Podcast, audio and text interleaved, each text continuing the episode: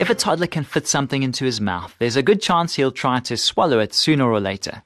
It's not always a cause for concern, but some things are more dangerous than others. Good day and thank you for joining us for the Focus on the Family Minute. Small batteries are a good example, especially the batteries used in watches and cameras.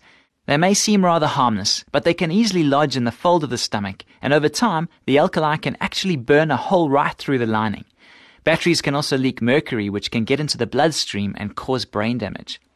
Marbles are another big concern. Because of their size, they can easily lodge in the windpipe and cut off oxygen. So do your best to keep small objects away from toddlers. And if they do swallow something, don't take any chances. Get them to their doctor and let them decide if there's reason for concern.